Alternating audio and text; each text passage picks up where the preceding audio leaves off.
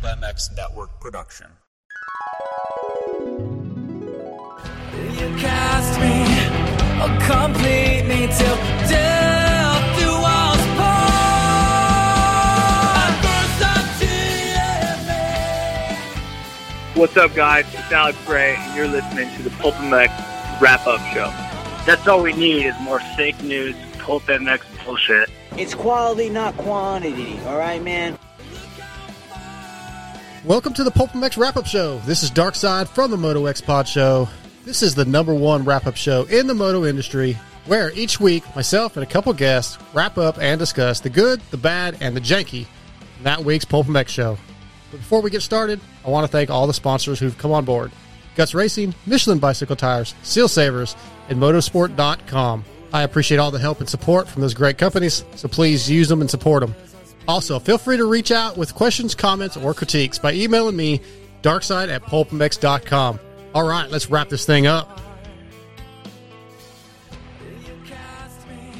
some great racing between a couple of Australian brothers. Big mechanic Big guy. Mc- putting the fingers in the different holes or whacking the moles, going. They was- look like they don't even know each other, and they just battle each other out Yeah. for money. Like, Uh, I'm going to sail down my chocolate river on my unicorn and eat candy coat candy coated clouds. That would go against the Pulp MX show where we shit on riders all the time, but that's fine. If someone tells me they're flying me across the country on Spirit, I'm out. I'm committed. Yeah, 100. Yeah, honestly, JT and, and and the other guys drag them down. No, you guys are the backbone of the sport for sure. if we can bring in JT, it might just force him to quit. He's like Wayne Newton. coming from you know a place of caring here when I criticize this. Stop yelling "Red Bud" over and over and over into the microphone. All the announcer that just gets It's on my just nerves. tradition. It just gets on my nerves. Yeah, I absolutely hate it. It's good. Carno, Yeah. change your program. Right. This is not fun. Hey, I can't move my shoulder. I can't throw a football. Yeah. I Joey can't curl his toes.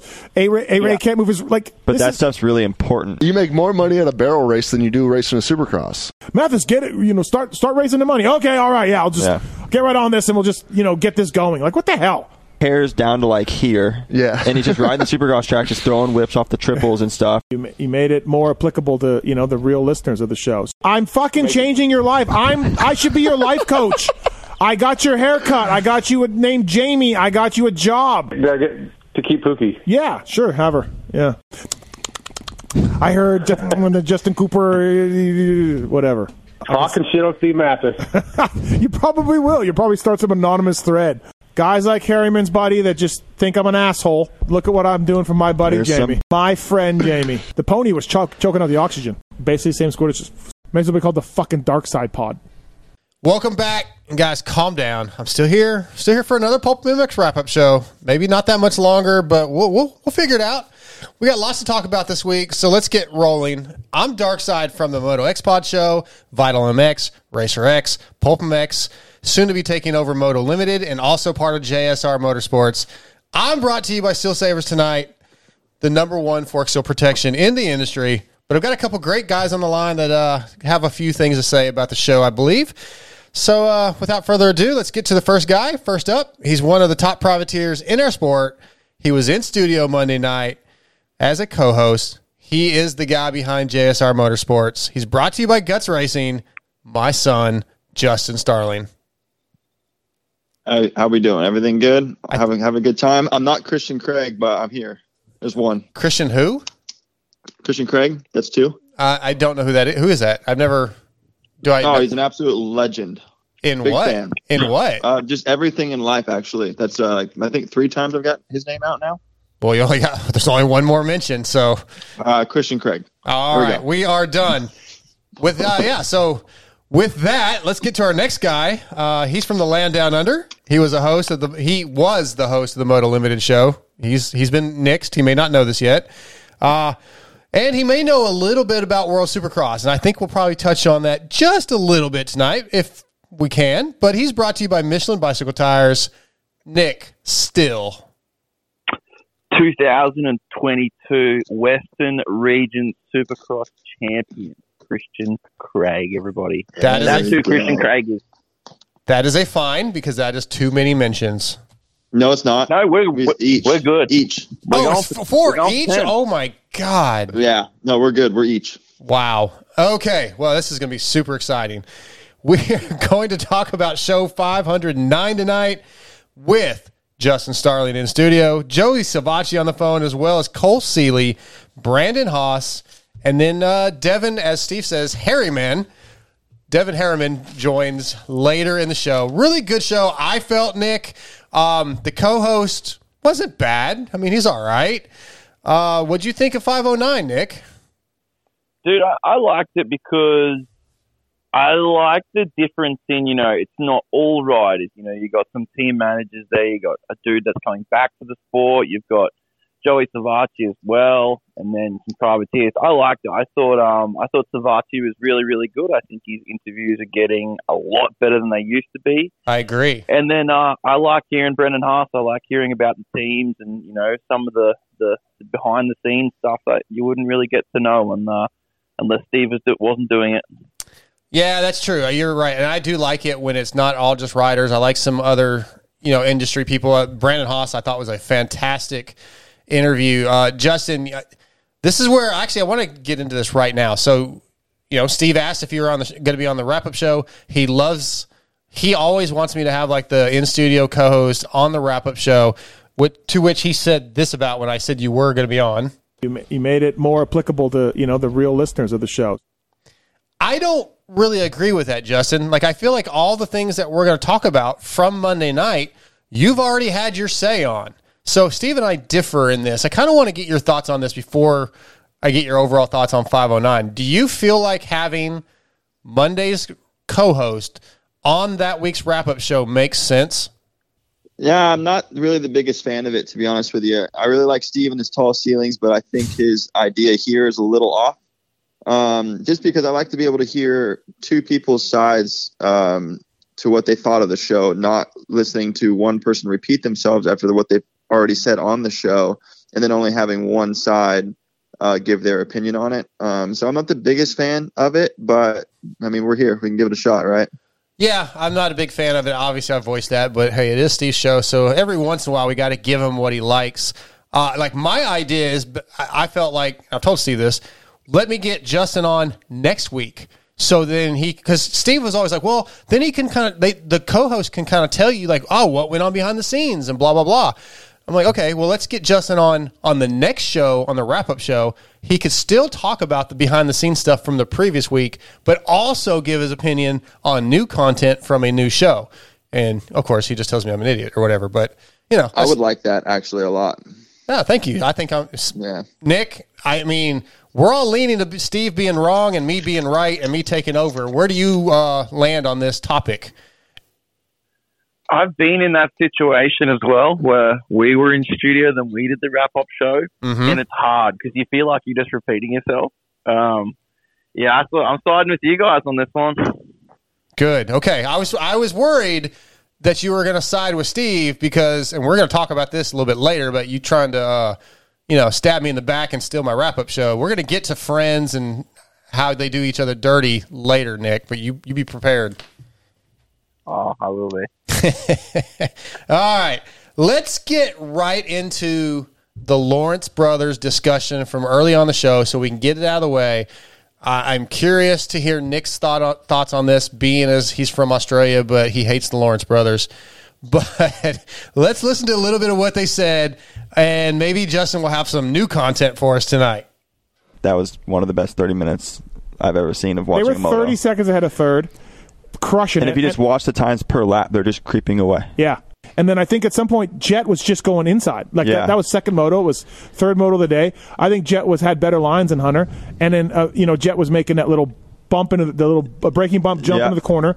Um, phenomenal in two riding. spots, he was doing that. Yeah. Even in the spot where Hunter passed him by just bombing the inside, I think Jett was being a little too cautious there to do that type of stuff, Mm-hmm. and that's where Hunter just was sending it. You can't even put them in the same category at this point. Thing about Jett's riding style. Yeah, he just looks like just a younger Sexton in a way, even Uh-huh. though they're not that big of an age gap. They're just so much alike. Jett is just so technical, but he sends it too. He's like aggressive, Mhm. but like picture perfect. I don't know really how you want to say it, but he, it just it's like I would kill to, me, like him. uh, the old saying "slow down to go fast" is Jett. Yeah. like he is just going and keeping his momentum up. Yeah. and he's not breaking loose. There's no, No. there's no like uh, uh, too much throttle and breaking No. loose. There's no under throttle and going slow. He's just forever carrying his speed. He's not breaking loose. His No. he never he hit some of those ruts going you know third gear half throttle or whatever, and then he would just make it work. Yeah. he wouldn't bounce. He wouldn't stand up. I would say his brake rotors have got to be the coldest ones out of anyone on the track at the end of a 30. He just literally flows through everything. Yeah. He just uses like uses every rut berm by leaning to slow down. Yeah. Like that's how he yeah, slows that's down. that's what it is. I guess you're Yeah. right. That's what he's doing. Right, Yeah. he's, he's using his and that's bike. what's the standing up thing. Like Right. he's just so perfect and centered that he can do that. I really like Hunter this year. I feel like he's pushing it to the next level, and, and it kind of showed that second moto how bad he really wants to win. So seeing him push that hard on the last lap, running the fastest time of the race, the dude wants it. So for me, I like to see how hard he's trying. Um, not that he's not trying that hard in the in the past, but no, but yeah. it just seems like he wants that next step more than ever. But I think Hunter looked really pissed. He, he looked the- furious. well. JT doesn't To think me. so. Yeah, to me, I agree. I mean, Like, even when you see them come into the uh, like the tents behind the podium, Uh-huh. like Jett comes up and like high fives him, and you just see like he just almost goes Yeah. straight to sitting down and looking forward. yeah, like yeah. he was upset. A- And, then right after the checkers flag, right after the checkered flag, you didn't do anything. You didn't like, Yeah. like okay, so you just had this awesome battle with your brother, right? Your best friend in the world, and all this. You think you'd be like, hey, thumbs up, or Yeah. I know you're you're mad, but you think you do something. yeah, no acknowledgement. It would have been a great like situation for fans if they had dropped their bikes and like hugged each other. right. Uh, Nick, I'm going to go to you first, but before I do, listening to this, hearing how honestly how good Justin's analysis of the Lawrence brothers and their riding technique is. Like Justin's come a long way as a co-host, and I, I wanted to ask you this a minute ago, and I, I didn't get to it. Like, how do you feel Justin was as a co-host Monday night, and has he improved over his uh, in studio appearances? dude, I, I literally I was I was going to get to this as well. I think he's just as good as he was. I always thought he was good at what he does, and especially with this, and and like you just said, then the analysis of how he breaks it down, both going through Jett, going through Hunter, and then obviously at the end. I agree 100%. And, you know, I, I think of it and I look at it as if I wasn't a huge fan of the sport and I was listening to this, that would give me in depth of what I need to know about that situation. I think, uh, I think Starling's one of those dudes that can do it and be serious, but he can also be funny. Also, you know, Yeah. have the, the, the piss take on the high ceilings and stuff like that. That's, that's what I like to see of uh, uh, in an in studio co-host. So I'll, I'll definitely give him that one for sure. But talking about the Lawrence brothers, um, dude, it's that's demoralizing to other riders. That's the only thing to say. It's uh, it's rough. Yeah, you know, and I, I've asked this before, like every week, right? There's going to be something on the Lawrence brothers, and, and it's deservedly so. But I know some people are eventually they're going to be like, okay, I'm sick of hearing about this.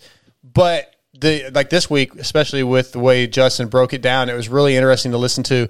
My biggest thing was I definitely agree with the boys that Hunter looked pissed. I think JT was wrong.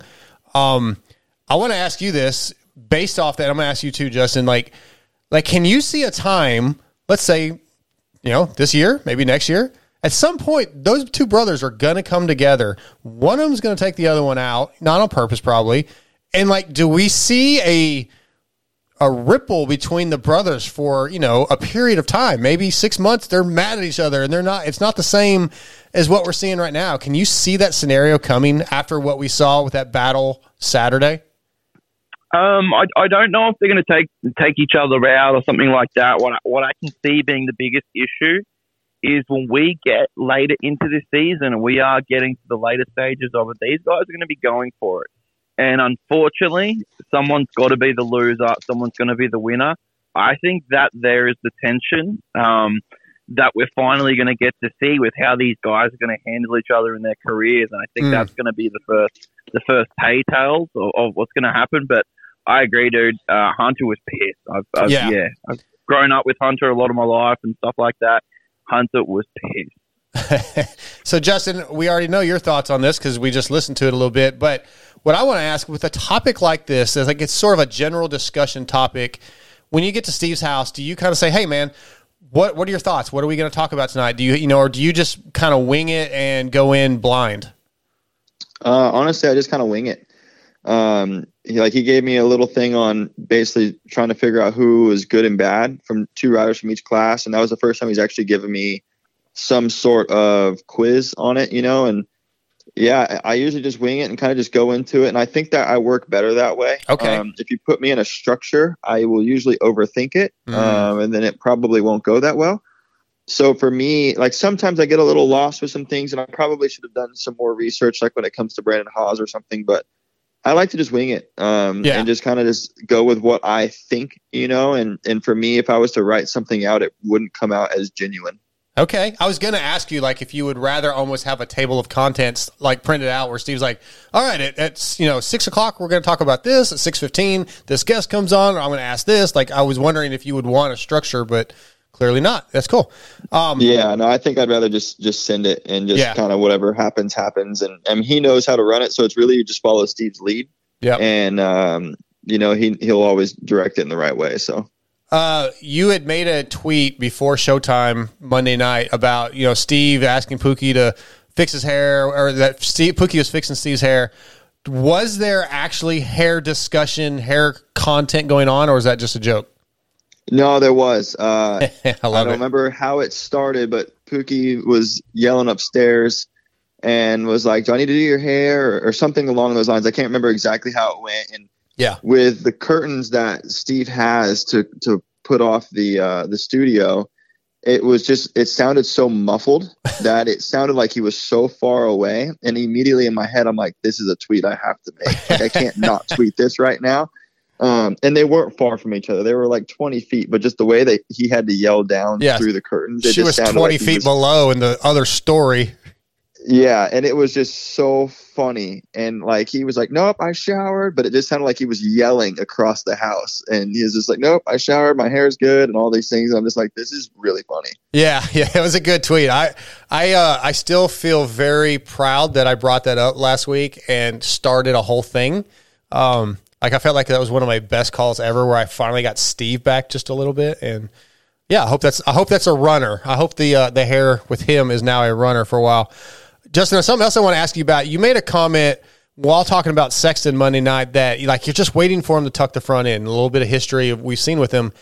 How, what has to happen to break that f- where you don't feel like okay i'm still waiting for the same old sexton like how long do we have to go how well does he have to do is there a can you see a line where you're going to be like okay i think he's not the same guy anymore I think we're getting close. Okay. Um, and and by close, I mean within one or two races, maybe. I I don't know because if you watch him in Supercross, he can lead, lead, lead, and then tuck the front, and then yeah he's had some really big get offs. And the thing that makes me think that maybe it could be more gone is maybe this shock is working better for the rear of the bike, but it's helping the front of the bike.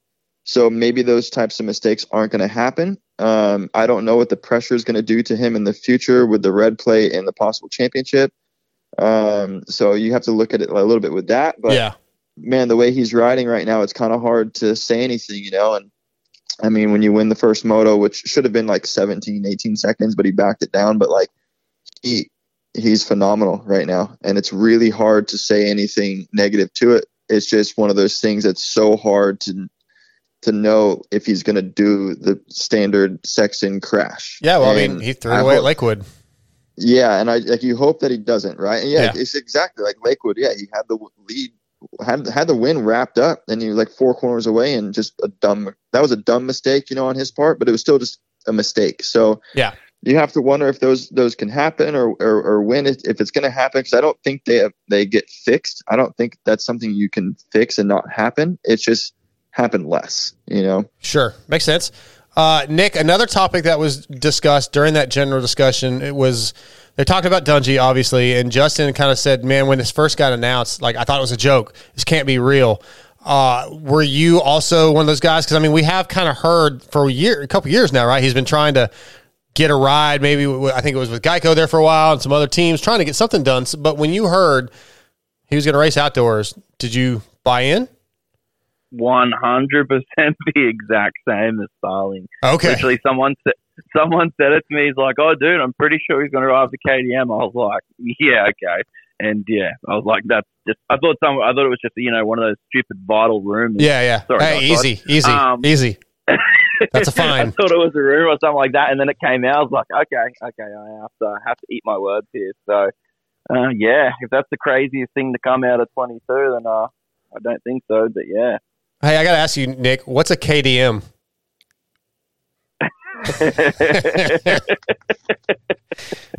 All right, moving on. Uh, well, hey, all right, real quick. After this break, going into Redbud, how much does Dunge improve, Nick? you know he's going to improve. Um, I, I don't know. I, I, I, it's the argument as well with me is I don't think he's going to get a podium. Really? I think he's as close be- as he was this last weekend. He was so close. I just, I, if a couple guys go out, yeah, I just feel like he, if he gets a podium, it's going to be something where he might luck into it with, you know, another rider having, say, the second moto not as good or something like that. But I don't know, dude. I just feel like these, the, the, the top five guys are just too good. Man, at Southwick, he'll podium, and he doesn't even have to start with everybody else. He can come in towards the end of the lap, and he'll be fine. You want to put, we should put a bet, Dark Side. Let's do a bet. All right, we'll, we'll talk about that off the air. Let's move on to another topic that came later in the show the best national track. This was a little bit of a discussion. Uh, let's listen to what they said. We'll get it. We'll discuss ourselves. Why is Redbud the best national? It's not the best national. Well, I just read the questions. It's not the best. So it's the best atmosphere because it's a holiday weekend and America loves uh, It's a fan July 4th, race. right? But it is not the best track. It's really good, but Millville's a better track. Mm-hmm.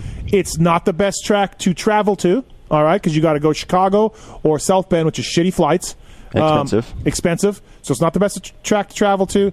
It's just the best atmosphere. But honestly, honestly, and it's coming from you know a place of caring here when I criticize this. Stop yelling Redbud over and over and over into the microphone, all the announcers. Rob Buydos, Tim Cotter. Stop it. That just gets It's on my just nerves. tradition. It just gets on my nerves. Yeah, it's tradition. It's just stupid. It's the best overall national, though. Uh, I disagree. If you want to go everything, all in, fly, Yeah, that would be the that would be the best. flights, convenience, track, viewing, I might go Colorado. Colorado. Yeah, I might go Colorado. Yeah, Yeah. I, I, I, I can't push back against Colorado. If you went Millville, I would have to push back because you're you're leaning on the track too much.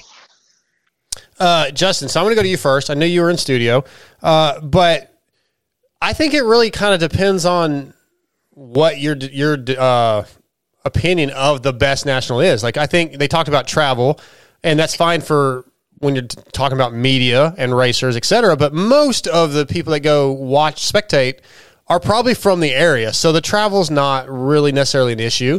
Um, I think it comes down to track, you know, how good the track is raceability wise. I mean, we had a hell of a race at High Point this weekend. Uh, that was one of the best, that's the best national so far this year, in my opinion. Lakewood was maybe second, but I guess it really depends on what you use to rate the best national, right? I mean, there's a lot of factors that can go in. The best crowd. I mean, Redbud probably has the best crowd. Uh, so, what criteria would you personally use for best national? And not as a, I don't want, not as a racer. Let's just say as a fan. Yeah, I mean, if you want to go off racer, I think Colorado. Then if you want to go off of as a fan that wants to enjoy the race, you it's tough because I don't know if Redbud really has the best viewing because it's you can see one side of the track and that's it. Yeah. You know, like you kind of have to pick one or the other to to view.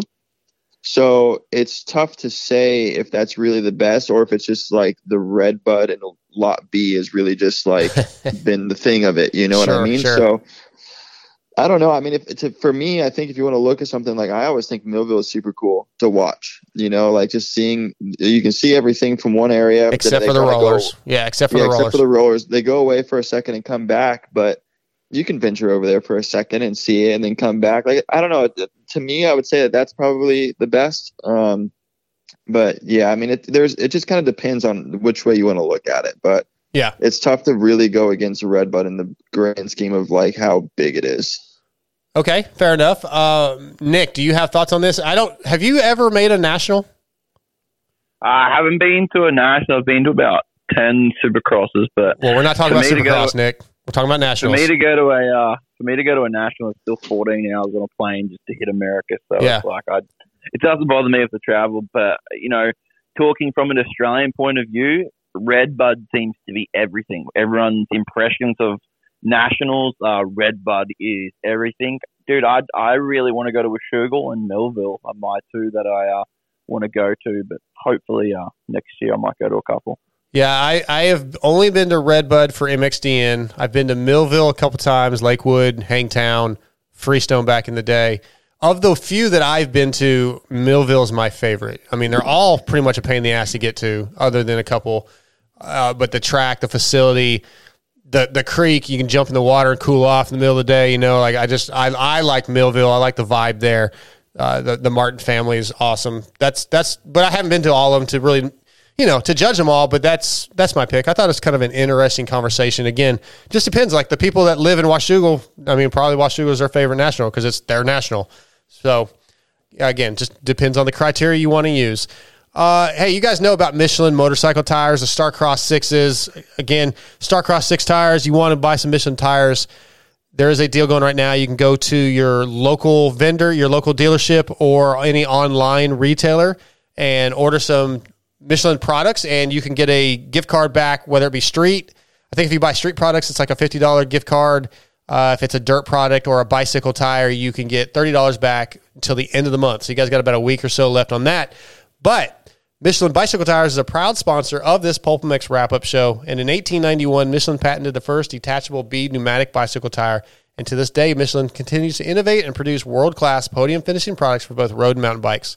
If you'd like to ride the same Michelin bicycle tires as myself and mountain bike legend Cam Zink and the 2019 EWS champion Sam Hill, visit bike.michelin.com for info on the many products, the extensive range of bicycle products, including the Wild Enduro tires, the E Wild, the new BMX Pilot 20 inch tires, or any of the road models. Appreciate Randy Richardson and Michelin being on board. Uh, Nick, one of your guys, or was one of your guys, Joey Savatgy, made a reappear- reappearance Monday night. And man, I, I didn't cut anything specific from him audio wise because there was a lot of things he talked about. I just sort of did a montage. But I feel like Joey is a guy that has been through the ringer mentally. He is a guy that I think maybe, ha- you know, a lot of people have, I don't want to say mental health issues, but he struggles with things when it comes to mentally. He, he talked about being a shy guy. I feel like th- he sounded really good. I think you may have said that a little while ago when we were talking. He sounded really good Monday night. Yeah, absolutely. And you know, um, he is. He's alluded to it before with mental health, and he was really, really open about it, which is super cool, and and talked about it from an athlete point of view. But dude, every time uh, it's a it's a comfort thing, and you know, I learnt more and more from him. You know, talking about with Steve how he was saying he is a shy guy and he doesn't approach people, and he he might come across like this or like that because he just doesn't know how to uh, take those those moments and stuff like that, which is cool. That makes me think of him differently, and you know that makes the average fan um, probably more of a fan of him because they can, uh, you know, they can see some some traits in him that are like them, and that's all that fans like. I think his uh, his interview is really good. I think he's getting better and better at it. I think uh, this whole pro motocross season can definitely put his 450 career back on track, and uh, I think it's trending in the right direction for him. Yeah, it looks good. I, I like. I, I'm glad you said what you said a minute ago about after this interview Monday night that you sort of see him a little different, maybe because I, you and I have talked, and Justin, you don't know this, but I've reached out to Joey numerous times over the last couple years to try to get him on the show, and I think Nick has had some tried to you know reach out to him. Yep. Zero response, absolutely zero response. The last few times I've seen him at races, I've walked up to him while other people might be having conversations. He does not even look at me, and there's a little bit of me going, "Dude, why are you being a dick?" You know, and he just doesn't acknowledge you at all. And then when he talked about this being shy and you know not really knowing a lot, talking to Wiederman yet, I was like, okay, this is actually a personality thing, like where he's uncomfortable. Like it, it sort of, I was being, uh, I was like, I was taking it personally, and it probably was not a personal thing, Justin. So this interview Monday night, just on a personal level, definitely made me reevaluate how I see him and almost be a little more sympathetic towards him. Yeah, I mean, I've known jo- Joey since he was maybe 10 years old or so. We're at MTF together. Yeah. And he's always kind of been that way. Like, he's not the easiest approachable person because he doesn't really look like he wants to talk to you. But once you talk to him, he kind of slowly starts to open up. And of course, like, my look at him compared to your guys' look at him is going to be a little bit different. Mhm. Um, but he is he is a really nice person. He is just a super shy person as well. Yeah. And Go ahead. he might be kind of uh, and maybe a little bit just like kind of socially awkward in that sense. So he doesn't know how to handle it. It's out of his comfort zone, and of course, when things are co- uncomfortable, we usually don't do it. So True. um, I can see why he doesn't speak to a lot of people, and I can see why he gets looked at like that. But it's not in a negative way towards anyone. It's just who he is. Yeah, for me, I, I, I felt a little bit of a personal hit because I have interviewed him before on the show. I've talked to him at races before, and then the last couple times, like I felt like he was just he was purposely. It felt like not acknowledging me. But then I interviewed him at Lakewood, and he was fine. So again, yeah, the, the Monday interview was good for me. Um, I think, excuse me, I, it it kind of opened my eyes a little bit again to the type of who you know the, the the personality issues or not necessarily issues the personality traits he has but let's listen to this montage and we'll maybe talk about a few of the things And the first moto was good, but second moto, I, I got so fixated on taking the same gate, and in reality, it was it was a bad judgment call, and that gate was not good. It was too hard underneath, so I got a lot of spin. But I I say the second moto was better because I just had more in the tank. Right. I was able to make that late race charge. You know, obviously, the result, yes, first moto was better, but I think uh, riding wise, you know, second moto was better. But either way, like Yeah. it was a, it was big. It was a big improvement. I think that ties the fifth in that first moto ties my best uh, moto finish outdoor um, ever. Okay. And and that's and that's coming off of I don't even have three weeks of riding yet. You Yeah. know, so the amount of improvement that we've made just in the last week or so ha- has been a lot. But from the first round till now, it, it's been uh, it, it's honestly it's been astronomical. I'm, I'm able to start breaking bad habits that I've formed in the past couple of years on motorcycles that maybe I wasn't the most comfortable on. Since moving positions uh, or teams over the last couple of years, I've kind of had to force myself into being more open-minded and, and trying stuff. And the bars were one thing that I've pretty much ran the same way my entire life. And it was something that had intrigued me for a while. And I noticed that Jason also was on the crossbar the first day he rode the bike. And then I went and did some research or some digging. And I saw that the next day he posted he was on the bike. He was back to the fat bar. Yep. So I kind of picked his brain a little bit. But for me, it, it there wasn't a lot of difference. The only difference that I could tell was just a little bit less feedback through the bars. You know, like if you start getting down in the dumps and just being bummed out about it, it, it honestly it takes a toll on you mentally, and sometimes it just feels like the injuries take longer. And um, you know, so for me, like when when I have been hurt, I always just have something that I mark down, whether it be um, mentally or actually on a physical calendar, but always something I look forward to. So at the end of the week, you know, if you get clearance for this or you'll be that much closer to going back to the doctor to possibly get released, you just always have to have something that you're chasing. Oh, did you know your crew chief Oscar Wirdeman much before you uh, joined Kawi?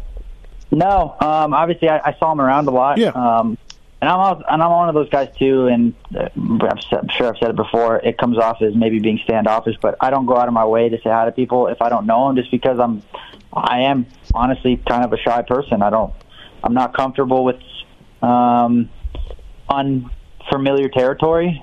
Uh, I guess you could say, and you know, like when I don't know somebody, I'm not going to go out of my way and start a conversation with them just because that kind of stuff makes me. I don't want to say nervous, but it just makes me a little bit uncomfortable, and I should probably be better at about doing it. And I've talked about it, but it's just so much easier said than done. I went and got a Cairoli jersey. You know, after after the races, I walked over there and asked them if I could have one and signed it, and people were busting my balls about it. But dude, like you know, me being a little bit younger than him, like I always Yeah. uh, idolize the guy. Like the guy's a legend.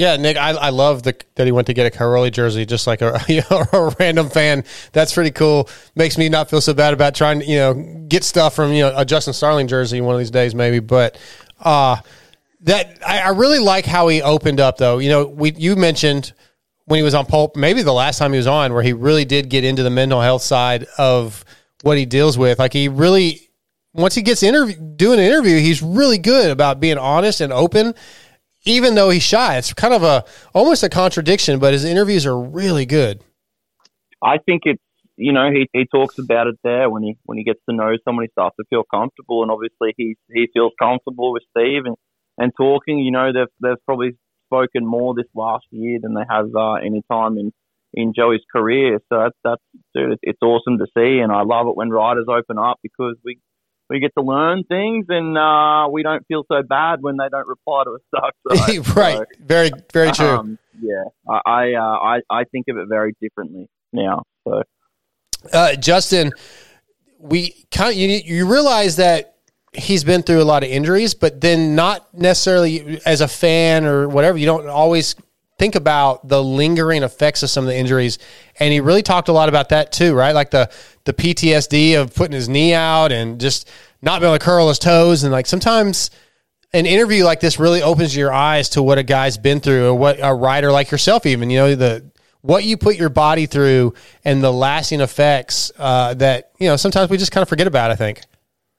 Yeah, I don't think fans realize what we actually go through. Um, Right, right. And especially it's it's not just on race day, but through the weeks too. You know, like I've rode one time since Salt Lake because I'm just kind of letting my body heal again. You know, and a lot of people don't understand that. They just think that we're bodies are perfect and we're making millions and millions of dollars, and that's not the case. That's so so far from it. Um, so when we're kind of down in the dumps, it's usually because we're dealing with some stuff and it's not always ideal. And I wish more people could see that, but it was really good to hear him kind of like, you know, translate that a little bit out of his words where, you know, it looks like he's coming back on a factor team and things should be great. And it's, you know, it's not perfect, you know, Yeah. but he's, he's making do, you know? So yeah, a lot of people don't understand the stuff we go through, but it was, it was good to hear him be so transparent about it and not hide it. I actually really, really liked that part of it.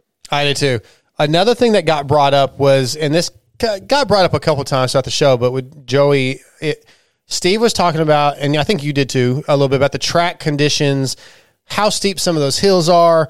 Last week, it was discussions of like how off camber some of those turns are, and you know, as a viewer on TV, you really can't tell. And and Steve brought up like Redbud right in 2002, I think it was, where they let the guys go out on the track afterwards, and he got to take some laps. Like this is not fun. And when I'm watching a national, Nick, you might be with me. Like I'm just an average vet rider. When I watch those guys ride, I'm like, that does not make me want to ride a dirt bike. That doesn't look fun.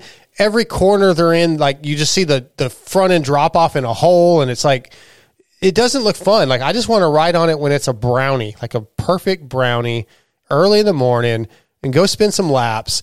But yeah, just watching the racing, Justin, like sometimes makes me go, why do they do this? It doesn't seem fun at all. Yeah, I mean the tracks are brutal. Yeah. Uh, I think that was one thing I brought up was on TV you can't tell how steep the hills are at uh, High Point. Those things are insane, and it was actually cool. I watched Troll Train's vlog from the weekend, and he even brought up that the videos and everything they've watched just doesn't do it do it justice, and it really doesn't. I mean, the track is like when I watch it, I'm when it comes to outdoors, I'm a pretty fair weathered guy. Yeah. I, I want the brownie cake as well, and you know, Supercross you can give me whatever, but when I watch the outdoors, I'm like, sometimes I'm like, oh, I, I can do this. Like this, yeah, this doesn't look too bad. But then I get to the point where I realize, like, wait a second, this is TV. This doesn't look as gnarly. And then like that's it goes back to Supercross too, where fans are like, oh, why isn't the guy doing that or skimming the whoops? Man, get down on the floor. It changes your whole perspective on it. And those people just don't understand how really gnarly the tracks were. And then when I was able to go to Thunder Valley, I was able to see the track in person. And I was like, wow, yeah, I'm good. I don't Yeah. want to be out there. You know, no, Like, thank you. that doesn't even look fun you know like i don't even enjoy this so yeah it's uh i wish the tv could could show it more um but yeah man those these tracks what what looks like the hills aren't that bad they are way steeper than you think Absolutely. Hey, Nick, I got a general question for you, man. Um, Justin sort of gave his opinion on this a while ago, but when it comes to show content, there are planned, there's planned content, whether it be the tweets, the X brand, tear offs, etc. And then sometimes we just, they, the show goes into a spontaneous story or humorous anecdote. What do you prefer? Do you like the structured content of questions and riders, you know, questions to riders about setup and track and etc or just the bullshit talk that turns into basic bench racing? You've got to have those questions there to Uh-huh. formate to, to format the topics to go off track. Um, I like uh, I like when the bullshitting and I like you know hearing things that you don't hear the rider say or you know, stories that you would never know, and that's you know that's what we all love about pulp. I think to a certain degree, you have to have some structure, but that just sets it up to to go its own way. So I, I think I think Steve, you know, has has mastered that way of doing that. You know, to uh, and you you can tell when it's getting out of control, and Steve's starting to get the shits and uh, wanting to bring it back on track, and that that's just another thing that I like to watch. So uh, I Right, think sure. he's, uh, he's he's worked out how to do it 100. percent Yeah, he's figuring it out. Uh, how about Cole Seeley, Nick? Cole, Cole's back, MCR 250. I really, I didn't pull any audio from that interview. It was, it fairly short, short, but I kind of, you got the feeling he sort of talked like, man, I really want to go 450. But then, hey, they wanted me to do 250, and he kind of accepted their reasons, which were good reasons, right? Less pressure, building back up, getting back into racing. But it's really, it, it was a nice, quick little interview from Cole, man. It's good to have him back. Excited to see what he's going to do. Um, of course, he's going to come in racing series that you're you're kind of helping out with. Uh, what do you th- what do you think of Cole Seeley? Yeah, I think uh, it was good. What I what I take out of Cole's interview was excitement, and that's that's all I wanted to hear was was something Yep. like that. And he generally sounds um, excited to come back and race and and uh, to be a part of it. And it was interesting to hear how it actually came about. Um, you know, just joking with JB under the uh, under the truck there. So it's um it's cool, dude. I think it's uh, it's going to do good, and I really like this rule that um, World Supercross to come out with with the Supercross and no pointing out, and you know you can come back. I think it's only going to extend the uh, the career of so many guys. So um, it's going to be good. I'm excited to see Cole back racing for sure. Me too, Justin. When you look at a guy like Cole, you know, stepped away. You know, the the opportunity wasn't a whole lot of opportunity. I think at the time when he stepped away, decided to kind of call it. But then you, you you take a little time off and you go, oh wow, man, I really miss racing. Like I remember why I like to race.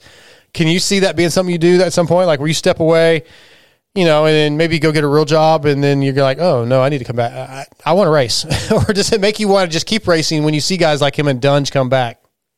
You know, it's it's it's hard because my career has been totally different than theirs, right? Sure. So I think I probably appreciate things a lot more, you know, and Mm. than than they do, where they get so sucked into this and having to do this. Where I I race in Supercross and I take my summers off. You know, I I enjoy my life, and so I feel like what they took off their time for the last couple of years, I do in the summers already. So.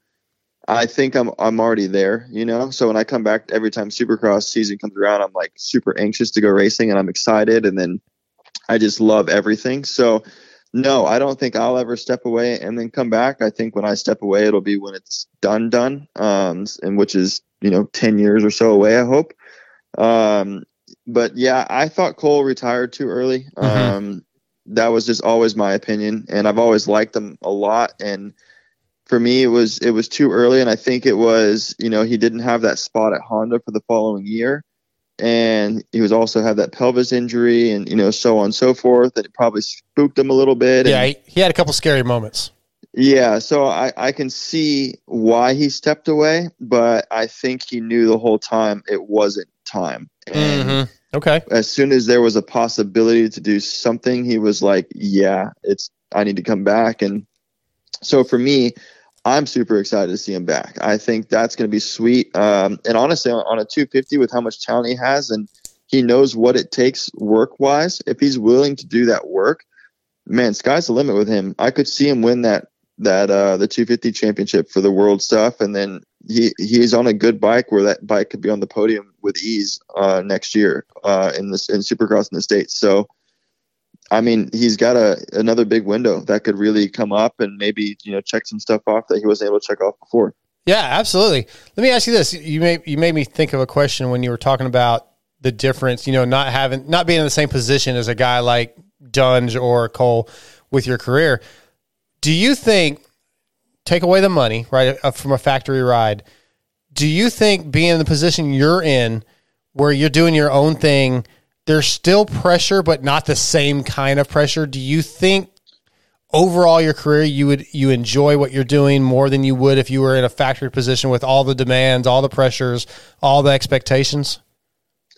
it's tough to say, you know. Um, I I have no pressure with my program. Uh, that's one of my favorite parts. The only pressure I get is from myself, Mm-hmm. um, knowing what I can do, and then I just have to do it. Um, it's you know when when I look at my B level teams I've been on, um, I was given so much pressure, but given such mediocre equipment that it was really hard to do the job. You know? Okay. Then then you know when you look at the people that have rode for said teams, the results are the same that I had. So you look at it like that, it's like, hey, maybe it wasn't just me, you know, or, or so on and so forth. Um, but yeah, I mean, my bike is really good. Everything's really good with my program. That you know, I sure I, I would probably kill to be on Star Yamaha or Factory Kawi or KTM. I, I would probably love every second of it. But and also the money that would come along with it. Sure, you know? of course. But, uh, um, looking on the grand scheme of things, I just genuinely love what I'm doing right now and the way it is. That I know deep down I would never change anything. Um, I, I've turned down multiple rides even for next year already. Um, I won't take any. I'm very content with where I'm at and what I'm doing. And um, yeah, it's. I mean, granted, like I said, if a factory team hit me up, then it'd be a different story. But that's not the case, and I feel like my program is just as good, if not better, than a lot of the B level rides. Okay, good to hear. Uh, Guts Racing was established in 1990 as a premier off-highway seat manufacturing company, offering high-performance seat covers and foam for motocross, supercross, and off-road competition. Guts Racing has worked with every top rider at some point of their career, from Steve Lamson and McGrath in the 90s to Ricky Carmichael and James Stewart in the 2000s, and today with Rockstar Husky, Pro Circuit Kawasaki, and Darkside MX. If it's style and performance you want, you come to the right place. Check out gutsracing.com for more info on the many products offered, such as the Phantom Light seat foam. Man, the seats are good, Nick. I don't know if you got one on your, your green bike or that that you know it's not a Blue Crew, but it's it's a Kawi. But if you don't have a Guts Racing seat seat cover, you're missing out. I've actually got a uh, one coming for a Honda. I've got a, a 22 Honda at the moment. Which, Oh, uh, okay. I got one co- coming for, so uh, we'll see how it goes. I've heard heard really good things though. Yeah, it makes you like at least a second a lap faster. Isn't that right, Justin? Yeah, I don't. I don't run the cover. Uh, I run SKDA, which Oh, is actually right. Yeah. Australia. You run the foam. Um, but I do run the foam, yes, and it's it's absolutely the best foam I've ever used. There you go. You heard it from one of the top privateers in the business.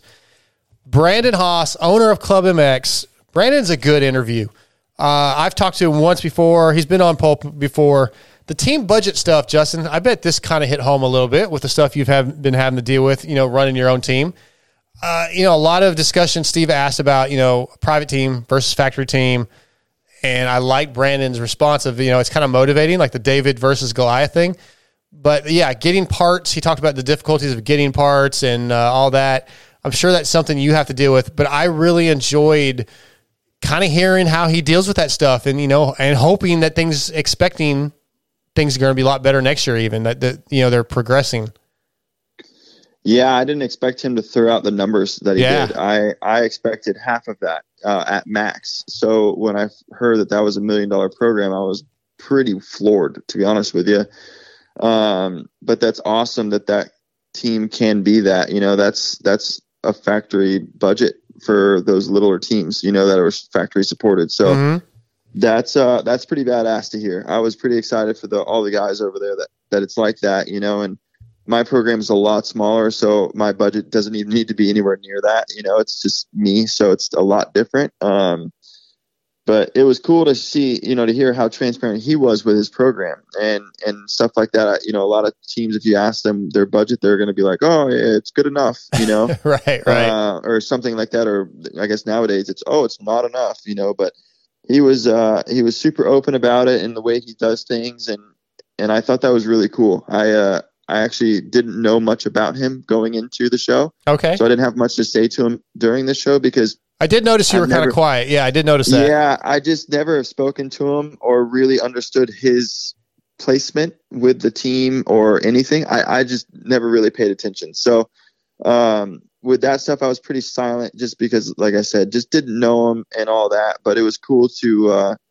to kind of hear, you know, how much goes into it, and then it also, you know, a little thing for me, but it kind of solidified how well my program runs when I was only three points behind Amar at the end of the season. So uh, just little things like that kind of made me excited, you know, on, on the outside. But uh, yeah, he seems like a really good guy, you know, and I know his program that he does at club is really good because a lot of riders do go there and, and they all seem to excel a lot. Um, but yeah, like I said, just didn't know much about him. Uh, I now if I was in, like to to go on pulp and have him call in again, it would be a little bit different, I think. But uh, yeah, I actually gained a lot of respect for him. Oh, cool. Good to hear.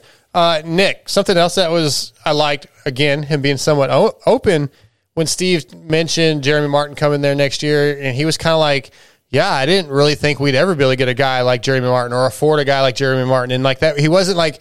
Yeah, man, we've been building to a spot where we're going to get elite guys. He was like, wow, he was kind of surprised himself. Yeah, absolutely. And I'm just going back to what Starling just said there. The you know the only word to describe that and you know what he does is re- is respectful. So I, I think it's um you know that's just the reward. I think the the past few years you know they've taken strides every year to be bigger and be better, and I think uh I think they are going to be exceptionally good for Jamar, and then I think uh, he's going to return that for the uh, you know where he finishes and what he does for them. I think uh, he's going to be great for the team to, to take them to the next level, and I think they're going to be able to give him exactly uh, what he requires, just just like Brandon was saying. So um, it's going to be good to see. I just I don't know. I'm going to ask you both. Do you feel like uh, Marchbanks is going to be riding a 250 in Supercross, or do you feel like Marchbanks is not going to be there next year? What's your What's your thoughts on that? Yeah, I kind of. Well, I, I I think he wants to be 450. Obviously, um, you know, I mean, that's whether he can get a 450 deal is yet to be determined. But I didn't get the vibe that it was like the best relationship. Which actually, before we answer that, before Justin answers, let's let's listen to a little bit of the the Marchbanks discussion, and then we'll we'll answer that question. Speaking of Garrett, uh, strong start to the outdoors for him. Uh, he's moving up to 450s, and he's been right around 10th place every moto. I think you got to be happy so far with Marchbanks this summer. Yeah, I am. I mean, coming into the year, we weren't healthy. He got hurt his shoulder at uh, Salt Lake. You know, Garrett, in a nutshell, really needed to work on, you know, managing his moto time and getting more experience racing and just overall composure at stake. So we felt like the 450 class would offer him that opportunity. I don't think he's had a chance yet to show his real raw speed, at least what we see here at club. I mean, we have days we're just mind blown, and, and Alex and everybody will take a back seat and just be like, wow, but we're, we're not quite ready to, I don't think, throw him, push him that hard yet. We, we really just need to keep learning the ropes and um, executing on all levels. But I think as the season goes on, and of course, you know, guys are going to start petering out and injuries will happen. I think we got to be there for the long haul and, and hopefully build some confidence and momentum heading into next year. So in 250 class, he thinks he can win. You know, he's won before. He thinks he can win. He he gets rattled when he gets passed. He makes some decisions that aren't always the smartest on the track. He rides very aggressively and all of that. I think because he's like, I deserve to be, you know, up front or on the podium or whatever. And this class, it's a bigger bike. You know, he's racing Tomac Sexton. He's, you know, just trying to learn and he's just calmed down and let his skills come through. And we're not seeing the mistakes from Marchbanks. Yeah, I think you're totally on mark. I mean, that, that so that was actually one of our, our priorities. I would say our goal number one was let the bike do the work. Garrett needed to learn these lessons, and I think to have the composure to possibly make a 250 run at a championship level someday, he's he's going to need to be skilled mentally, physically, and the skill set on the bike. I mean, everybody can agree he's got skills on the bike. He can go Yes. fast. Uh, so Justin, I'm gonna let you answer Nick's question, but yeah, I, I kind of get the vibe that Brandon's like, look, dude, he's, he's gonna have to grow up a little bit, you know, and I wonder if there's some tension there, or if it's just Brandon being, you know, a coach, father figure kind of thing. Uh, yeah, I hope he doesn't go 450 next year. Uh, I hope he does stay down. Okay. But yeah, no, I have heard that he is kind of maybe a little difficult to deal with, Mhm. um, or he can be kind of like a big baby at times and maybe pout or I don't know for sure. This is also like second, third hand stuff. Um, but it's I've heard maybe a little bit more negative uh, about him than positive, and maybe that kind of shows where he got kicked out of PC pretty quick and and stuff. I don't know. This is all speculation, so I could be wrong, and if I am, I feel bad. But it's just stuff I've heard, and and um, you know, I, Yeah, I get I it. don't know. It's all good. I don't know his full his full deal there and everything that's going on, and you know, if he wasn't at club, I really don't know where else he'd be uh, or where he could go. Um, so yeah, I don't know. It's it's kind of a, a weird thing, but yeah, I, I have heard that there is some uh, maybe not tension, but there is some parts where they think that he should maybe uh, you know be be a bit more of a man and, and not complain so much. Yeah, and Nick, I would think. See, I kind of lean towards him not being at club next year because of some of those things that Justin just said, and they have a pretty tight knit, almost family or you know group there. Uh, between you know Amart and, and J Mart's coming over, I guess Amart probably won't be back, but then Enzo, those guys are all pretty tight, and I could see those guys come together and being like, dude, this guy's got to go, man. He's bringing the the whole vibe down. Um, so I'm going to lean towards him not being at club next year, but yeah, I don't know where he would go. That's interesting, man. I I don't know where he would go. Um, I mean, he's got talent, so the- somebody would pick him up, but whether it's you know It would have to be like an AJE or Yeah. or something along those lines, which you know I think from a million dollar program to those, it's a step down, which wouldn't be good for him. Right. Agreed. All right. Before we move on, Seal Savers fork seal protection. If you guys don't like changing fork seals regularly, got to get you some fork seals. For 22 years, Seal Savers has offered the ultimate protection to the off road industry. Seal Savers is the first and the original fork seal protection that protects your forks from dirt, dust, rocks, sand, and mud. Seal Savers will also or will always continue to innovate and improve, which is what led to the development of the easy to install zip on Seal Savers. Not only do they have a full line of products for your motorcycle, Seal Savers has essential products that are crucial for the performance of your side by side and mountain bikes. Seal Savers is the ultimate protection, so enter code PULP25 for 25% off at sealsavers.com. Yeah, it's good stuff, man. Especially guys, if you guys are, uh, you know, the, your hillbilly group out here in the East Texas area, and you like to go mudding, throw those things on your your uh, four wheelers or on your UTVs, and it, it'll save you a lot of damage, a lot of wear and tear on mud getting up in those fork seals. So hit them up, sealsavers.com. Uh, let's do the Cairoli discussion a little bit. Um, what do you think of that there, Nick? So Steve has been saying, you know, like he had a rant last week where he's like, Matt can't, this is ridiculous. You know, KTM can come up with the money. There's no way they can't come up with the money. How could they have this ambassador over here and, you know, not keep him here?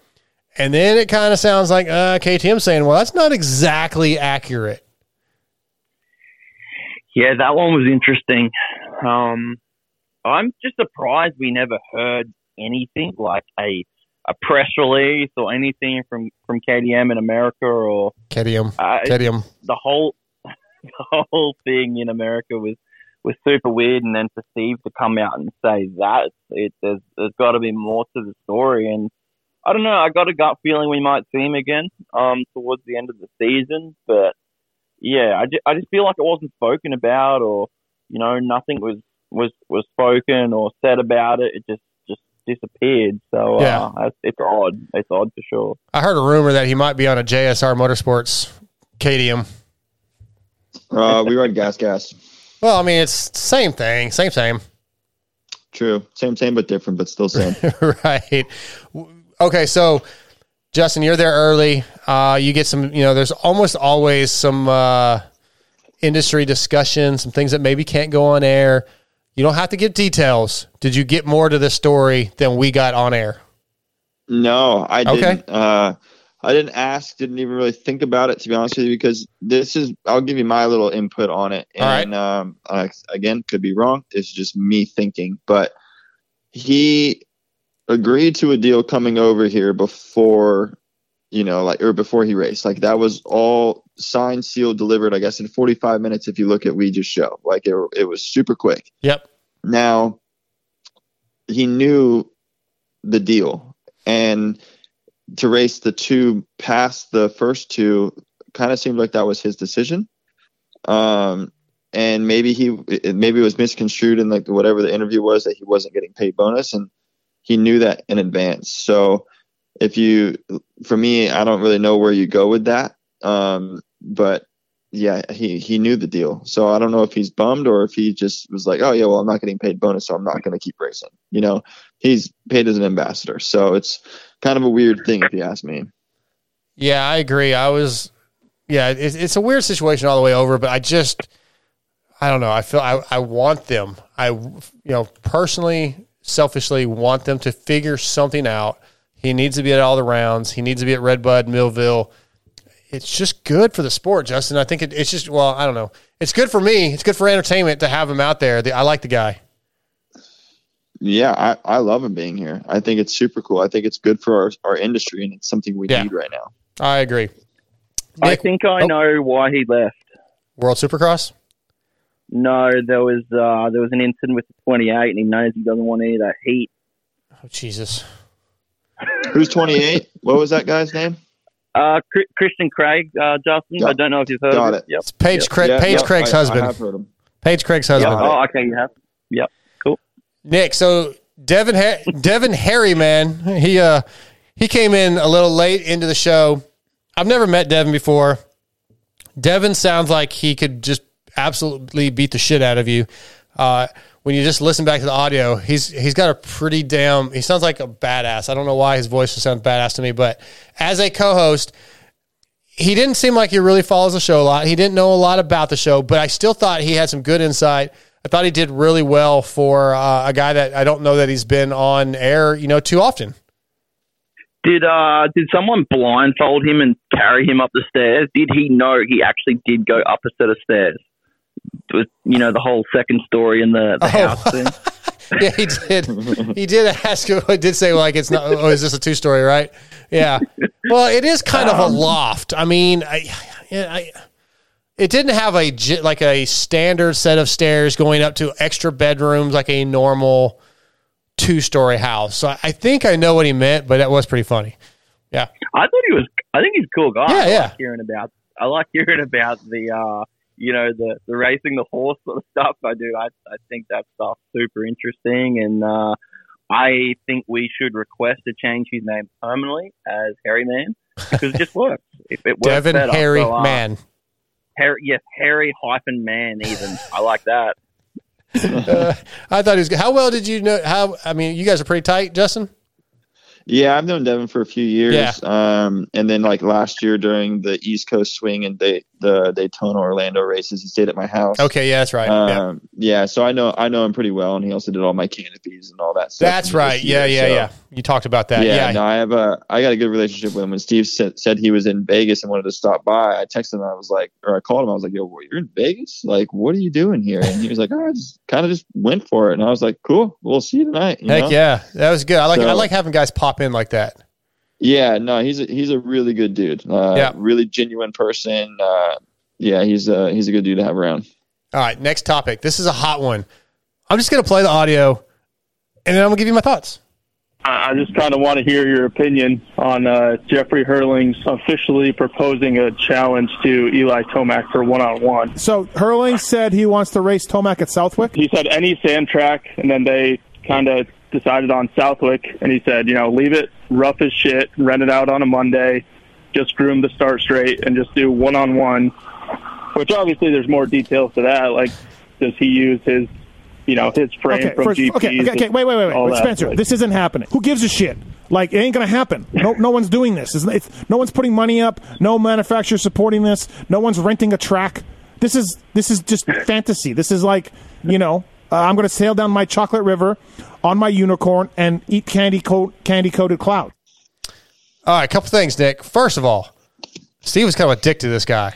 I mean, he just called in and like you don't know shit, Steve. There might be three years ago somebody said, Nick, uh, there's going to be a privateer race right, you know, the day before Supercross race. That's they're going to do Pulp MX privateer race, and they're going to give away a shit ton of money, more than even Supercross gives away. And all the fucking factory teams are going to be in the stands watching.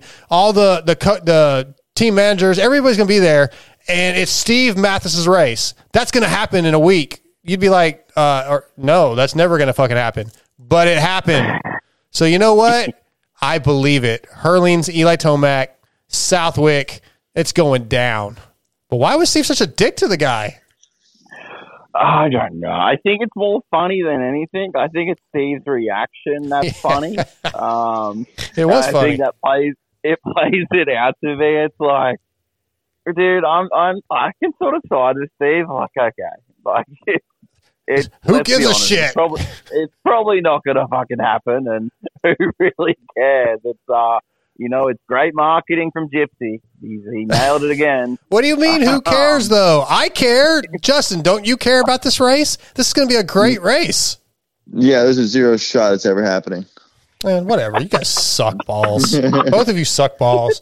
Well, here's the There's a rant. zero- Tomac's about to retire, and then Herlings is so injured right now he can't even race. He's going to retire. think they He's got- going to retire after Herlings whoops his ass at, ass at Southwick. Until it happened at Redbud this year, where he got or last year, two years ago, whenever they did the nation's last, and he got Last year, this handed year. to him. I don't remember what year it was, but it was 19. just absolutely annihilated. So yeah, no, I'm not going with that one at all. Okay, here's the rant in regards to people bringing it up. my race tech rant. I had a few things lined up, but honestly, uh, I think that phone call and the tweets and the, the DMs I got about the Herlings Tomac race is now my race tech rant of the night. Like, look, uh, those guys race against each other a lot. USGPs, uh, uh, Motocross the Nations, even Indiana. They're both badasses. They're both two of the best kind, but yeah, I don't care about some imaginary race at imaginary track where they're just going to race each other. I got a DM about it that he said, "Get a who's paying hundred thousand dollars?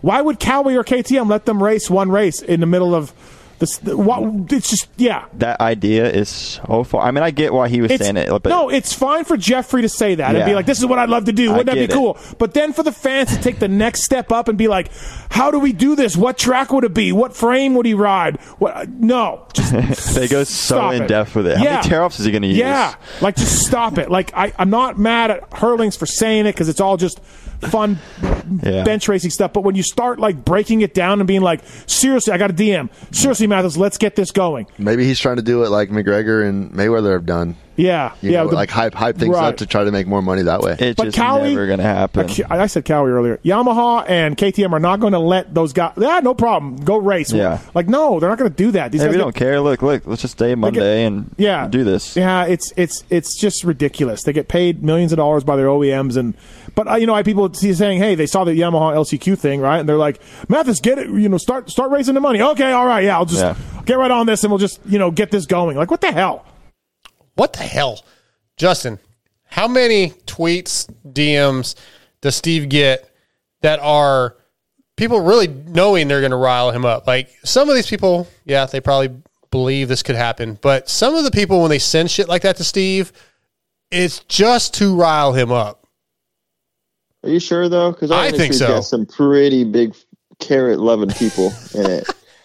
So, Yes, I there are know. some. I mean, I I have to wonder, you know, like because I get some messages too on things, and I'm just like, dude, what are you messaging me for? Like, what do you think I can do about this? Right, you know, right. like, does it make? I got messages about the hurling thing. Like, what do you think? You think they're going to do it? And I'm like, why are you asking me? Like, no, no, they're not doing that. Like, well, you're wrong. I reached out to Eli today, and I got I got some insider news. Nick, you want to hear it? pictures or it didn't happen.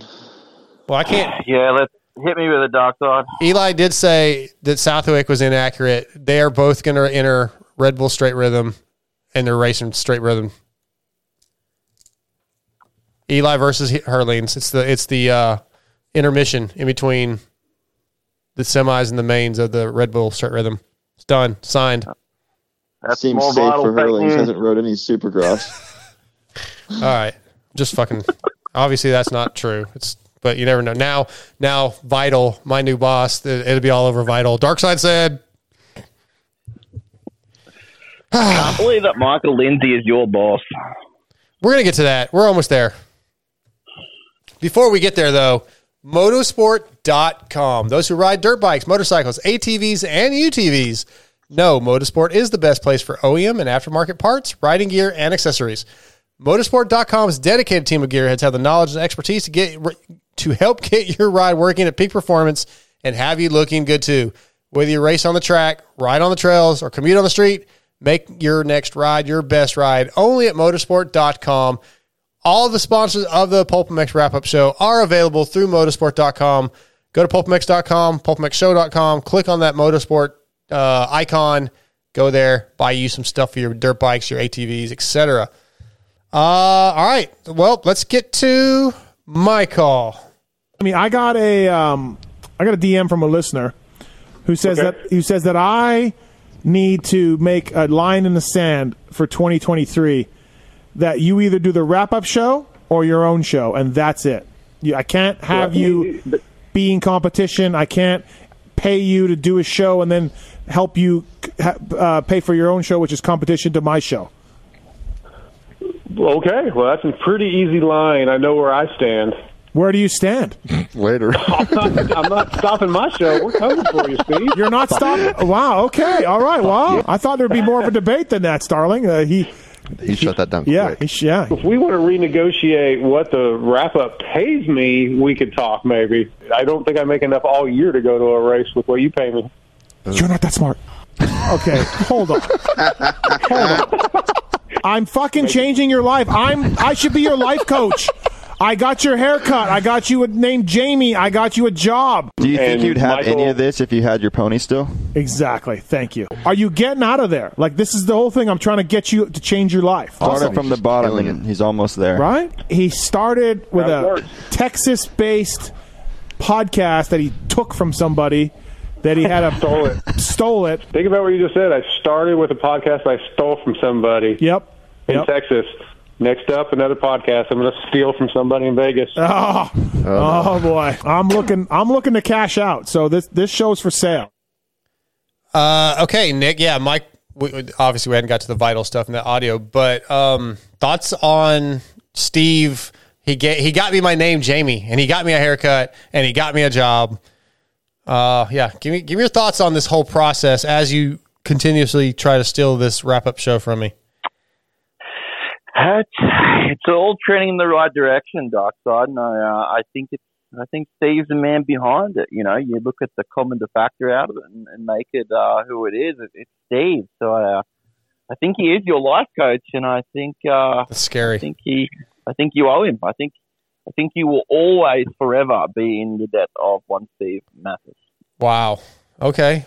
All right. I don't know how I feel about that. I will say that he definitely had a huge hand in the vital thing coming. Um, last Monday during the show, if you guys remember while I was on the phone and Lindsey was in studio, he said something. I don't remember if he said it to me or he said it to Michael, but he's like, I think he told me, like, you need to get with Michael. You know, he needs help or call Michael about a job.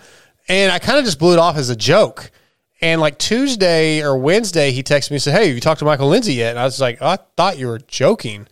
So I called Michael, and Michael was like, "Yeah, man, we I'm in a group text with Weege and Steve, and I was talking about needing help, and they were both like, dude, you need to hire, you know, you need to hire Dark Side, blah blah blah." So, uh, yeah, big part, big shout out to Steve for once again making moves for me. But I love Justin how he's like taking credit for like giving me my name. I mean, I don't know. He tries to take credit for a lot of stuff that's kind of silly sometimes. Yeah, at this point though, can you argue it? You know, like he uh he's done a lot for you. So Yeah, at the end of the day, yeah, I mean, take it if that's what makes him happy. Right. Keep going with it because he can only just keep going more for you, and you know, maybe in the future, yeah, you you take over. uh you take over Pulp MX. I, you don't know. You know, these are things that you just genuinely don't know. So, I think, uh yeah, I mean, the dude's done a lot for a lot of people, but I mean, Yeah. he's really taking you to the next level. So, yeah, you got to be pretty thankful for it, right?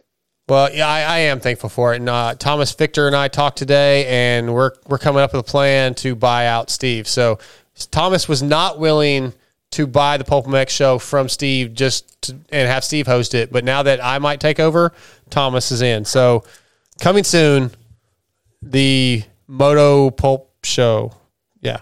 How do you feel, Justin, about a friend that goes behind your back and tries to take something from you? Uh, not ideal. Yeah, Nick, how do you feel about that? Nick, Nick. Um, let me just let me just ask Justin first how he likes the name of uh, the Christian Craig Pulp MX wrap up show. How does that I sound? like it. Take it. Whoever whoever's Yep. taking something, uh, as long as it ends up with that, as long as it's a Christian Craig Pulp show, I'm in. Wow, Nick. Uh, I thought you, you, and I were tighter. Uh, yeah, I mean, as your father, I, I'm. put, I would put money into that. Jesus, you guys are killing me. Oh, it just gets better. What a dick. well, big things coming. Big things coming. But yes, I guess Michael Lindsey is my boss now.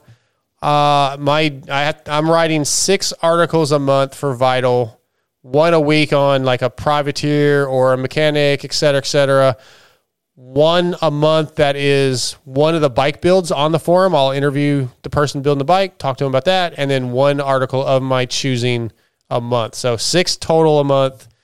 And yeah, it's going to be interesting. I don't really know where I'm going to come up with the time, if I'm being honest, with everything I have. But I've already done, let's see, I've done two since Sunday, and I'm interviewing Dino tomorrow. So, and uh, Justin, I'll be reaching out to you very soon also. So yeah, things, big things coming. Are you still sticking with Racer X or? So Weege confirmed today that I can still write the column in the magazine, the 10 minutes with column that I do. That, that's once a month. Uh, they're fine with me still doing that. I will probably not contribute anymore to the online segment because anything I would do there, I might as well just give it to Vital and get paid for it. So, yeah. But yeah, so yeah, Racer X, Vital, Pulp, Moto X Pod Show, Moto Limited coming soon. I'm I'm I'm, I'll be a part of everything, man. I gotta get my I gotta get my hands in a little bit of everything.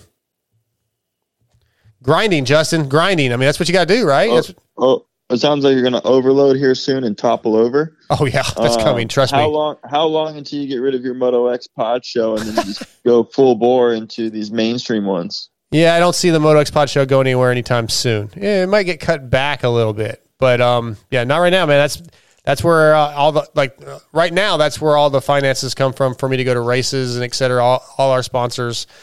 I give it two years. Yeah, well, two years is a long way, long time. I, yeah, a, a lot. way. I just hey, a lot. two years, and that's two years in like a very positive manner, though. I, Yeah. That's two years, and I think that you're going to be so high up working with something good that you're going to be just past what you're doing there because there's no point in trying to compete with Steve in that sense because you'll be growing. Mm. So I feel like you could end up on like so. Don't take it the wrong way. I think it's. I think you're becoming such an asset to our sport, and you're getting so well known thanks to Steve that Not not not none whatsoever. My like what my work ethic though, right? Just I'm Steve. sorry, but they, think about how many people have been trying to do what you're doing right now. Yeah, but so many. Listen, not saying that what you're doing is not good or like hey, you haven't been just killing it, but it helps to have those ends. I Oh, mean, it's the same with absolutely. our sport. I I can't. I don't know what the percent pie I would give Steve, but 69. Okay, that's fair. But most people that come from a position where I came from of basically just a random fan that sort of started doing a podcast and sort of started getting their foot in the door don't like they just kind of expect it to happen or they give up. And I literally put more than a full 40 hours a week into the podcast stuff and everything I do and I work my I I am literally getting about five hours of sleep a night. That's how much time I put into it. I get up at 5 a.m. and I start writing or I start interviewing or I start cutting audio for this wrap up show. And then I work. And when I go to lunch at my day job, I go sit in our break room and I open my laptop up and I start editing or typing. It is like part, a big part of it. I'm patting myself on the back, but I work my fucking balls off. Hey, and this just goes back to show that hard work, you know, delivers. Yeah, agreed. But I, I cannot and will not take anything away from what Steve does. He sort of exaggerates a little bit some of the goofy stuff, but when it comes down to how much he actually helps me out, it's a lot. So very, very appreciative of Steve and Keefer and Weeds and all those guys for everything they do. And and guys like yourself, Justin, for coming on the show. You know, when you, you kind of talked about the WW Reds thing, is like, who the fuck were you? I don't know who you are, you know, to me, but you still did the interview. You came on the show, you know, and, and it was guys like yourself and Nick's learning that now as he's growing the Moto Limited show and getting guests. Like it's you you have to build relationships and you have to be there and and and the writers and the industry people have to trust you over time to be like, okay, this guy's not going to say something stupid or or you know or That's Take- the big thing. Yeah. That's the hardest part about trying to interview. It's like I've had people want to do podcasts with me and they ask me in their first message to me such a ridiculous question that I just say no. oh yeah But and it's like they're like, "Hey, we, can you can we do an interview at Millville this weekend?" And I'm like, "Dude, have you not seen me like not racing? Like I don't do nationals, like just Right. stuff like that. Like Yeah, yeah. you can tell they don't pay attention. They just are like, "Hey, we know who he is. He'll come on. You know, we're just gonna try to get clout off this guy. He'll do anything. And yeah, we don't like that's the stuff we don't like. But if you create a relationship with us, that's where we're like, yes, I'm in. That's like with Steve and you. Like, you, I have relationships with you guys. So when you need something, I'm like, yes, I'm in. Like, yeah, but I had it. to build that relationship, right? You didn't know who the hell I was at WW No, Ranch, and, no, and I course. did I- know who you were. You know that I fucking brain farted. I called you by your name before I started the interview. Yeah, but then you forgot about me when when it mattered. So that's where we're at. So Nick, Nick, you know this too, as you guys, you and Trent are building your show in Australia and trying to get, you know, it, it takes a lot. And it does, you know, Steve letting you and Trent come in studio. Like that's, that is him being um, supportive, really. I mean, he didn't have to do that. Yeah, yeah, exactly. And you know, uh, going from uh, a couple rounds in, and then you know, like Salt Lake City, we're just yeah, hanging shit on each other, and you know, having a good time. There's a lot of riders like, um, you know, I'm going to use it again, like Christian. Um, he he did things to me that he, you know, he shouldn't. you just have say he to, did or- things to you, or you did? What did you just? I wish Yeah, you like- would. that is a quote. That is a quote. Side clip that.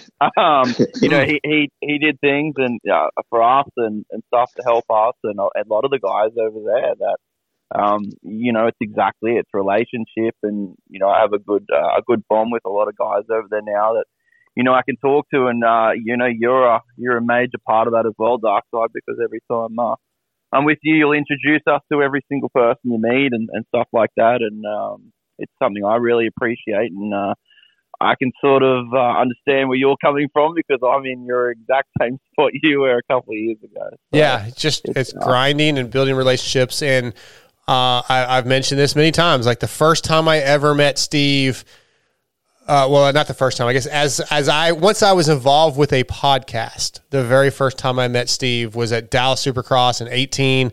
I sat next to him in the press box.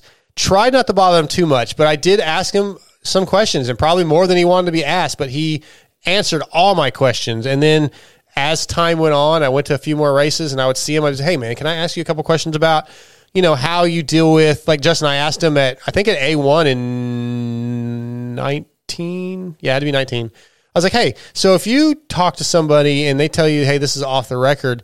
I said, Steve, sometimes you talk, you, you break stuff before it's supposed to be broke. Like, how do you decide what you say out loud when it's supposed to be off the record. He said, "Well, if they tell me it's off the record, then it's off the record. I don't, you know." And he just gave me a little pieces of advice, you know. And he, there's been times he would, uh, I would call him or I'd text him, say, "Hey, man, can I ask you a question?" Sure. So I'd call him during the day and like, "Dude, I'm having this audio que- issue, just like we had a little while ago."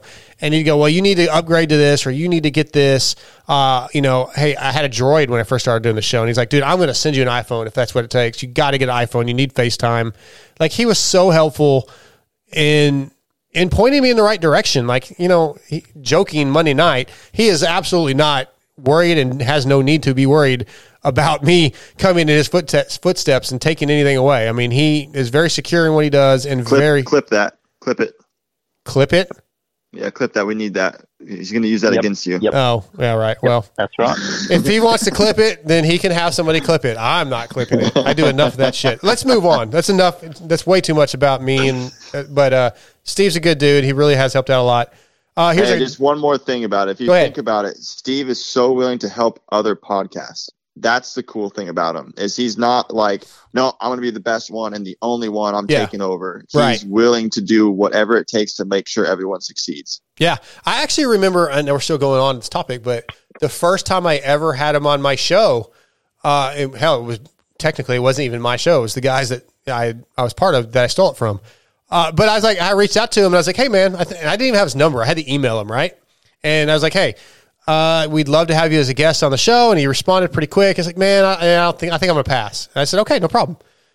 Like ten minutes later, fifteen minutes later, he, he emails me back. He goes, you know what? I'll do it, man. You're a good dude. i why not? I'll, get- I'll I'll come on. So he came on. Like we were blown away. You know, at that time we had just started having guests, and Steve Matthes was a huge deal. All of us were fans, and it was really cool. He didn't have to do that, and he did. So anybody, the people out there that talk about Steve being an asshole or, or um, elitist, et cetera, et cetera, a lot of what he does is on air antics. facade. It is. I mean, It- some of the yeah. shit he means, but he definitely exaggerates it on air, and he is a genuinely good human being. So let's move on. General question to both of you. Probably should have given you a heads up. Nick, if there was one thing or anything you could change about the Pulp MX show, can you think of something that you'd like to see done differently or go away, etc.? Yeah, I'd love to see it on a better time in Australia. okay. All right. That's fair. How about you, Justin? Uh, man, I don't know. I I- maybe honestly, I wouldn't mind seeing one or two more guests on, and maybe just shorten up their segments just a little bit, just so that you kind of get like some more like and maybe talk to them in advance, get like some hard hitting stuff, then get another guy, then get another guy. But at the same time, it's also kind of nice to listen to them talk for a minute. So Mhm. it's it's a little tough, you know. Like I, I would like to see to see more, but it would also be tough to get more because you also when you're in studio, it's it's so nice to hear the general discussion instead of just listening to people talk. So Yeah, yeah. um, you know, it's tough. I, that would be something I would need to really think about, and I don't know if I could come up with something. I, I really don't. And I've, like I said, I've done the show five times. Sure. I've listened to it pretty much every weekend and or uh, every Monday, and it's I, I don't know. I, I got just genuinely don't know. Okay, that's fair. My only thing, and this is not even really a complaint, it's just again selfish because of everything I going I have going on. I wish it was one hour shorter now. Before I did the wrap up, it could have went longer. Now that I do the wrap up and I have to listen live Monday to get it done, midnight twelve thirty my time, man, I'm like I'm dying, and then I'm back up at five the next morning. So yeah, I would love it to be shorter. Like literally this week, it's the first time I've ever done this. I had my timer set as soon as he went to commercial break. I had a 15 minute timer set and I completely passed out. I was zonked for both commercial breaks. That's how fucking tired I am these days. And like I woke up and I was like, I don't. Go ahead. I don't listen live. I uh, have when. I'm at home. Like, yeah, for me, like I won't. I'll wait till the next day. Yeah. and I'll play it back. Um, yeah, I won't listen live when I'm at here, but when I'm in California, I'll listen to it. because, Gotcha. You know the time. It's earlier, yeah, yeah. Um, so yeah, the time thing. Maybe I mean it'd be cool if he could start it earlier. You know, well, he's, I don't know it already is an hour earlier than it used to be, right? Because it didn't it used to be I mean, eight. it- Or, It'd well, be cool if it was even earlier. Yeah. you know, like just the little things like that. So I guess if there was thing, maybe maybe just earlier. Yeah, the only problem with that is he's starting five o'clock Pacific, and if he started, let's say four o'clock, that's like most people are still at work, so it's really too early for the Pacific crowd. Um, but yeah, I, I definitely I have to listen on Mondays live, or I'll never get the audio pulled. It just won't happen for this. So that that makes it difficult, but that's not the worst problem to have. Like it's it's not like oh well, this part of the show sucks. I wish you'd get rid of it. So, um, I'm gonna I was gonna ask Nick. Nick, if you ha- have a quick answer, uh, Justin had to comment on his two uh, the two riders in each class that impressed him the most. Can you think of two real quick off uh, quickly from each class that really just have stepped up and impressed you? Um, I'm going to go with Hunter for the 250 class. So, Uh-huh. um, he's he's turning into the guy that I thought he should be, and I think he's going to be even better than this. And then uh, for the 450 class, dude, I, you got to go with Sexton. Um, he's he's you That's know. Yeah. he's, he's he's choosing to be one of the one of the uh, one of the guys, and you know it's it's only uh, it's only going to be a couple of races away, so it's um going to be pretty good. So, and then for another rider in the 450 class is, is Jason Anderson. Yeah. Um, still got some weird stuff happening for him, but I think it's he's he's a thousand times better than he was when he was on the Huskies. So I think he's gonna get another overall win again. So there's there's just a couple guys, yeah. Okay, good picks. Uh, two more things, and we're gonna wrap this thing up. Just uh, yeah, Justin, is Tallon in love? Is Tallon gonna get married to Yar Yar? I mean, It's it's certainly sounds like it. I know. I was like I've little. never I've never met her. I don't know what she looks like. I don't cute. know anything um in that sense, but uh yeah, he seems uh smitten. Pretty pretty happy, very smitten. You're right. yeah, very smitten. we um we we went out for we went out for drinks. Me, Tallon, and Yaya when we're over there. Okay, he's one hundred and percent in love. That's cool because you kind of get those vibes. Like, right? Sometimes Steve asks questions or whatever, and he's like, "Yeah, I don't care. Yeah, I don't care. Whatever." But then, like, I think he's just playing it up a little bit. I think I think he's in love. It's going to be uh, Tallon and Yaya our wedding, 2023. I could see it. I like it. I like it. Maybe I'll get invited. I, I do think I'm going back out soon. Steve and I were texting about that today, so I may be back in studio here soon. I hope. Uh, life swap. That's the last thing I want to talk about. They joked about it. They talked about it. Supposedly it's coming. I don't see a time ever, Justin, where this is going to work. Like Keefer's way too busy. There's always podcasts to be done. I just don't see how how Keefer can not test for a week.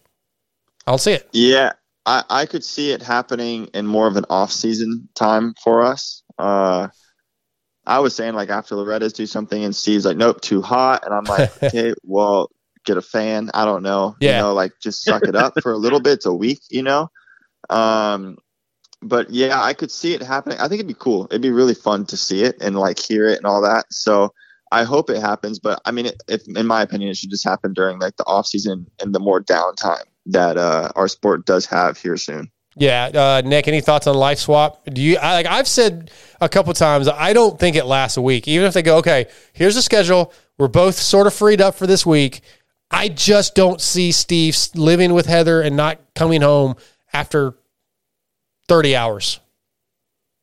I uh, I I agree with with Starling. I think it's going to be an off season thing, and I just hope to God that uh, the Pulp MX show that they have following that they have no guests, they have nothing, and it's just five hours of the, probably the funniest content we will ever get. Heather and Pookie in studio. Agreed.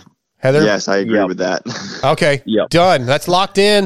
Uh, I like it. W- We got to make sure it happens. I want to thank the sponsors motosport.com, Guts Racing, Michelin Bicycle Tires, and Seal Savers for sponsoring the, the Pulp MX wrap up show. And I want to thank all the other sponsors Fly Racing, X Brand Goggles, Maxima, et cetera, et cetera, for sponsoring the Pulp Show so that we can continue to have Pulp shows.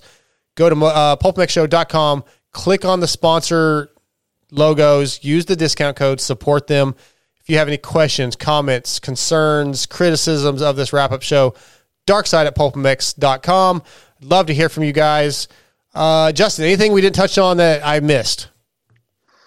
Uh, no, I think it was pretty good. Everything was uh, was a good show. It was super fun. Enjoyed being out there. Didn't enjoy the travel to get there. Long way, yeah. Uh, my back, my back's still sore. Uh, the travel's fine. It's the it's the plastic seats I sat on. Um, but we at least we figured out why I was put on Spirit. Uh, he had to have a nice hotel room near the airport in Pittsburgh. Okay. Uh, so I think we get that. Yeah, but uh, right, right. yeah, no, it was uh, it was super fun, and I always enjoy it. And uh, you know, I always enjoy the wrap up show. I still think that you should have two different guests, not one from the show. Um, and I'll stand by that uh, on your side. All right, Nic, anything I missed? Um, it's funny about that Spirit thing. I literally, when you guys were talking about it, I googled it to see what a Spirit airplane is or what the seats look like, and it was pretty funny. But one last question I have is, what did you, what did you guys have for dinner? What was the, uh, what was the meal? Oh yeah, yeah. So uh, Firehouse subs. Uh, I had a an Ooh. Italian sub, and uh, yeah, it was actually really good. Hadn't had it in a while, so yeah, it was uh, Italian subs. I was thinking maybe we were gonna get sushi or something, but since it was just me, Firehouse subs. The barbecue brisket sandwich or whatever the thing is, that's the one I like there. I always get the Italian. I'm like obsessed with it. I, I think that's the only thing I've ever really gotten there. To be honest with you, it's just so good. Yeah, I meant to ask. I actually have in uh, big old circle here commercial break meal. So to add on to that He, question, ga- he gave me an option. He said like, "Hey, do you, is Firehouse subs good, or do you want something else?" Yeah. and I was like, "Nope, I'm good with Firehouse. Like that's totally fine." So I think I could have changed it if I wanted to. Sure. Um, but no, I was pretty content because I hadn't had it in a while and it sounded good. anything exciting happened during any of the commercial breaks? Any discussions that maybe uh, you can talk about? No, honestly, it was uh, it was pretty calm. Okay. Um, I know there was discussion with with Yar Yar and them at the table because I stood. I didn't sit at the table with them because I stood because my back was hurting so bad from the flight. Um, but yeah, I mean, it was it seemed kind of normal. Uh, maybe I think just a little bit more laid back just because it was me, you know. So Mhm. it was. Uh, I'm not, you know, I guess like the crazier guys that come in there sometimes, like Blair or something. Um, but yeah, it was, and it seemed fine. It was just calm. It was really, it was a really a calm time, which I actually thoroughly enjoyed. Yeah, right up. All right, good show. Uh, thanks to Nic Still from Moto Limited and Justin Starling from JSR Motorsports for coming on. That's a wrap, guys. We're out. Why would you want to talk, re-talk about the Pulp Show?